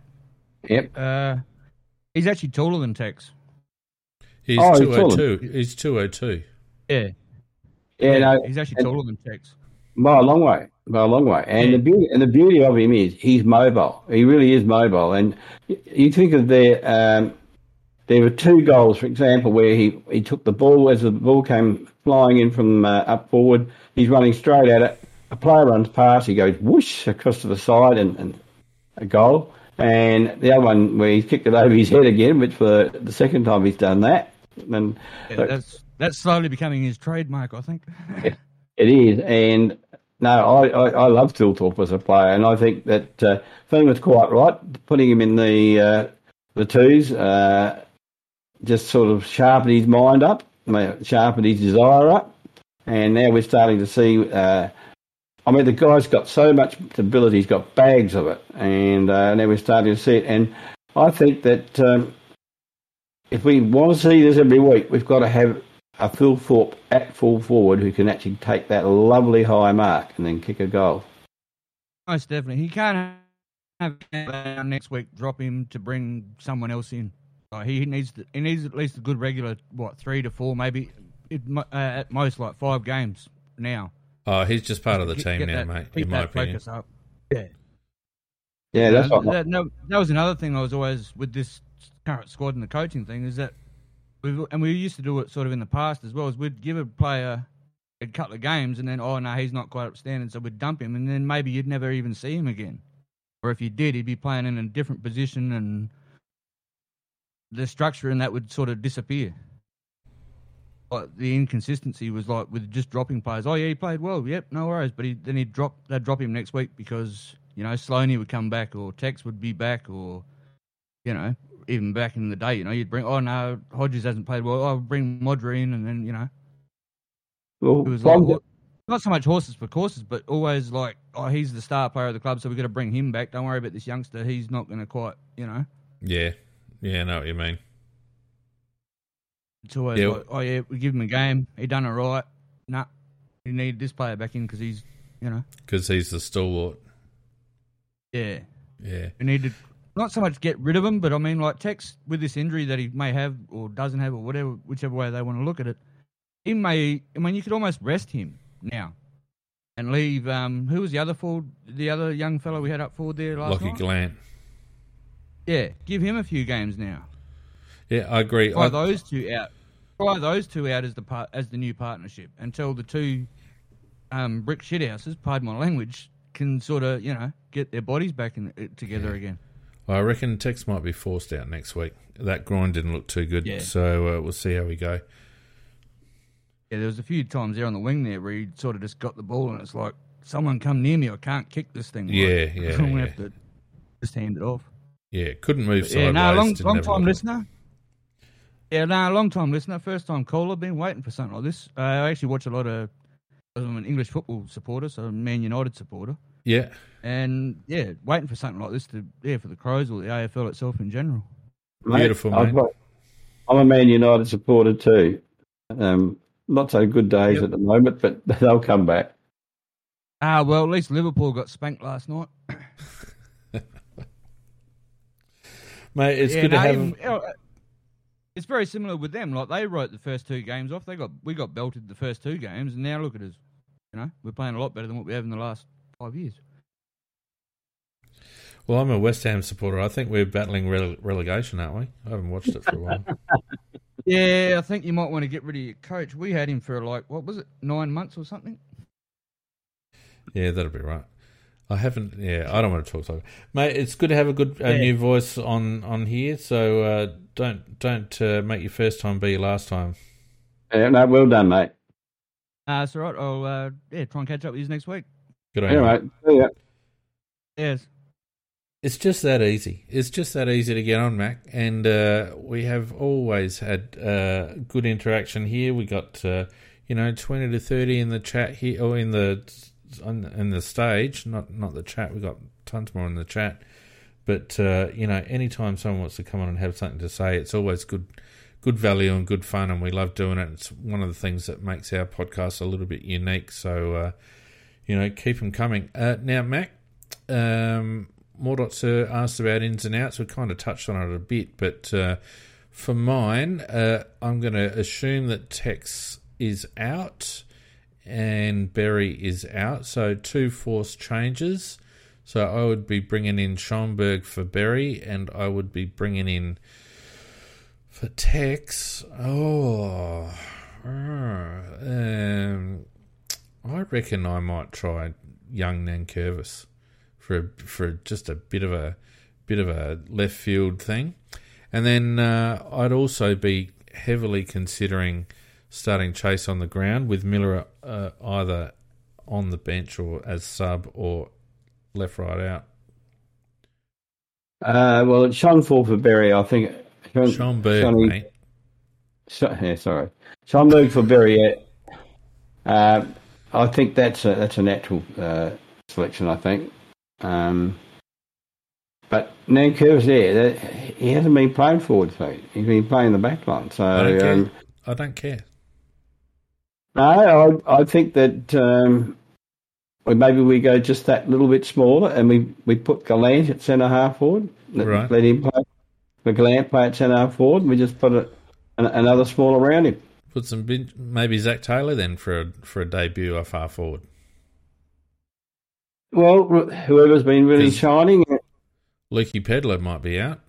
Might need another one. yeah. Oh shit, yeah. Um, yeah, we are going to be looking for. Well, we've we've always got uh, uh, some good old regulars back playing back there in the in the two. And, but look, this is, I mean, it's interesting because our forward line is our strength, and yet that's where we've uh, been hit with injury and suspension. Um, It is. I mean, Yeah. has got to come side too. I think. Yeah, I think Jones needs. I, you know, I do like him. He's a very good sub because he can come in and have an impact. Um, I it is what I identified earlier in the season, though, Mac, that our depth is still a little bit of a, a worry. You know, we've probably got two lads, um, Worrell when he's good, and uh, Brayden Cook, who can come in defensively. Um, you know, Zac Taylor's sort of aroundish the mark, but we're pretty light on after that. Um, Yeah. You know, uh, the the two young lads, um, Bond and what's the other guy's name? I've forgotten his name. Not quite. Uh, not quite. Bill, uh, uh, Bill Willie Dowling, Bill William Down, Billy Dowling. Yeah, Dowling. Um, he's injured at the moment anyway. Um, so we, you know, this has got to be it now. Keane's probably the only other one that you could consider, but he seems a bit short of a gallop, so he might not be ready yet. Um, McHenry is the one that Jad reminds me of that may come in for Pedlar if if Pedlar doesn't get off. Um, so you know, um, our forward line is when you think about it, missing probably first uh, four first choice players. Yeah, it, it, we don't, you know, it's a pity. We, we've got a couple of injuries there, and uh, if Pedlar goes with that, you know, that, that's at least three that top, top, good, very good players. Uh, and that we're not talking about average players. Oh, we've got McAdam out as well, of course. Yeah, that's right. So, yeah. Yeah, so we're uh, out. You know, it's a good thing we have got some depth in the forward line because we've got no one left. Now, of course, we're playing Fremantle next week at Adelaide Oval on Saturday. Oh, Saturday afternoon. Um, so, uh, and they've come off a reasonable-ish win, nothing to write home about against West Coast. The West Coast aren't going great, so um, certainly gettable Fremantle, in my opinion. Yeah, I think so. I think that Soligo and Keays could also fill in roles in the half forward line as well, too, I think. And um, oh yeah, yeah, yeah. But we'd still And- have and then- and then you can- plus or so. yeah, but you bring Jones and he can cover up there on a wing or something like that, or in the back, or have turn through the middle as even, or even in the back line, whatever. Yeah, so put those nuts on the line, mate. Who are you going for next week? Oh, I think I'd be disappointed if we didn't win, and I'd be disappointed if we didn't win by five, six goals. So there's the uh, there's the showdown letdown. I'd be really disappointed if we wasted all that. This is my attitude. If you lose the next game, you're almost wasting the effort that you put in the game before. I think that's a Um, very good way to look at it. You know, so they've got to consolidate this win by taking on Fremantle and beating them. They need to play with the same level of intensity. Um, so um, I, I'm tipping us by about four or five goals. Yeah, I'm just going one more than you. Very good. All right, just before we wrap things up, uh, let's have a quick look at the uh, tipping comp. Um, and I'm slowly moving up the ranks, Macca. Slowly moving up the ranks. Uh, five on the weekend. Crotato had seven. He's uh, out in front on 17. Uh, John A also had seven. He's on 16 with Baxter. Um, a couple just dropping off a little bit. Brad Brad M only had three. He's dropped back down to 14. J Mac also on 14. And here's, here's Phoenix just, just bobbing up with a lazy five up to 13. Gotten in front of uh, Crow's Girl, which is always a good thing. Crow's Girl only had three. Um, and she'll hear about that tomorrow morning. Um, further down, Scoot, disappointing three. Uh, 1990, an extremely disappointing two, Matt. An extremely disappointing two from 1990. I expected better. I must shit house tip to mate. I must admit, no, I, Nobody I asked you. No, nobody asked you. You're not in our comp. We're not talking about you, right? Nobody Well, asked you at all. Pardon me for breathing. Good. now, in terms of fantasy footy, what happened in fantasy footy? I think I might have got done. I did get done. Bloody hell. Uh, Super Christian bastard did me by 100. Uh, who else got up? Uh, Brad M got up. Uh, Crow's Girl got up. Uh, Tom P, 2100. Uh, good stuff. Um, Chris E got up. Tony S got up. Jack A got up. His fantasy's better than his tipping. John C got up, and Jad got up. So let's let's have a quick look at the ladder on this one. Oh, Tony S uh, in front. Uh, well, there's a few with three wins actually. Tony S, Jack A, Jad, John C, Christian, Tom P, and Glenn on eight. Uh, Mix on four with me and Matt M and Chris E and Brad M and Nikki and Mark B. And then we've got four yet to open their account Tom C, ING, Dollar, and Chris S. So, uh, yeah, a bit to play for, but uh, I feel like I'm just falling off the mark, Mac. I only had, um, what did I have? I had 1900 and something. How many do you have? I had 1946. Only about 2100 odd. I got let down by bloody uh, Tom Green. let me down big time. Yeah, as ca- uh, captain or something. Yep. Yep. So unfortunate. Never mind.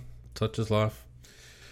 All right. Well, look, that just about wraps us up, mate. Uh, just a couple of things. Reminder: if you do want some uh, merch, and none of us are wearing our merch at the moment, I'm actually going to get a hoodie, Mac, because it's getting a bit chilly now. So I'm going to get a Crowcast hoodie.